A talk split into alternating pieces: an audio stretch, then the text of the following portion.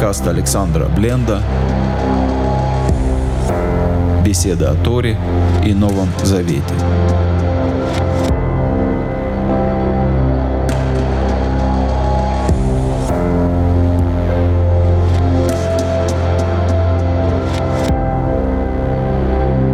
Значит, у нас недельная глава Ваихи. В этой главе много интересного. Мы остановимся на разговоре Якова и Иосифа. Яков просит у Иосифа не хоронить его в Египте.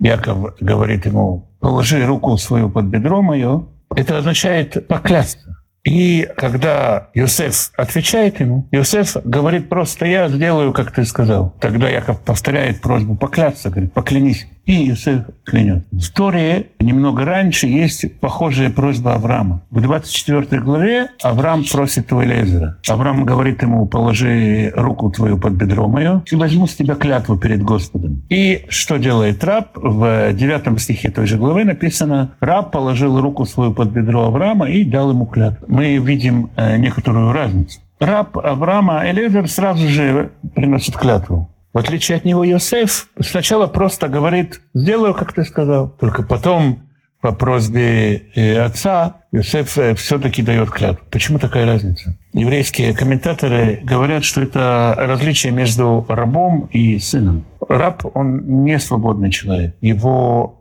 нужно связывать как оковами, обещанием, клятвы. Он не может ничего сделать свободно. В отличие от него сын — свободный человек. И может э, сам практиковать послушание, послушаться отца. Поэтому э, Иосифу было достаточно просто ответить «сделаю по слову твоему». Не должен был клясться. И все-таки тогда непонятно, почему Яков настаивает на клятве. Для того, чтобы найти на этот ответ на этот вопрос, можно обратиться к разговору Юсефа и фараона позже. Юсеф, стоя перед фараоном, не свободный человек. Он обладает очень большой властью, он пока еще раб. Юсеф говорит фараону, начинает свое обращение к фараону. Словами «Отец связал меня клятвой». Юсеф не мог прийти к фараону и сказать «Отец меня попросил». Даже не мог сказать «Э, «Я пообещал отцу». Это важно, но это недостаточный аргумент для фараона. Поэтому Юсеф приходит к фараону и говорит «Я сейчас уже не свободен, отец связал меня клятвой. Фараону это очень понятно. Это еще один важный аргумент для фараона, кроме всего того, что Иосиф позже скажет, чтобы фараон согласился. То есть клятва, которую Яков попросил у Иосифа, нужна для его отношений с фараоном, а не для отца.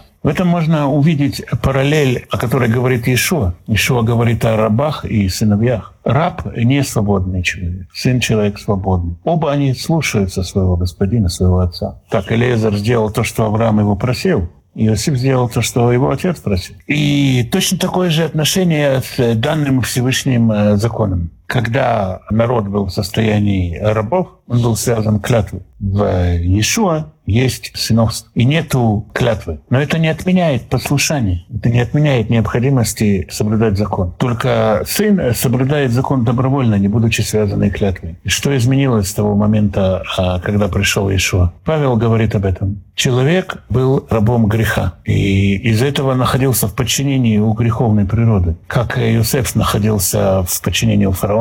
Для того, чтобы уметь преодолеть свою греховную природу, нужно было ей сказать «я связан клятвой». Смерть и воскресение Иешуа разрушили эту зависимость. И отношения стали отношением Бога и сыновей. Поэтому больше не требуется клятвы. Достаточно просто обещаний. Как Иосиф говорит, сделаю по твоим словам. Но это не значит, что нет необходимости в послушании. Поэтому мы, не будучи связаны клятвой, все равно обязаны исполнять закон.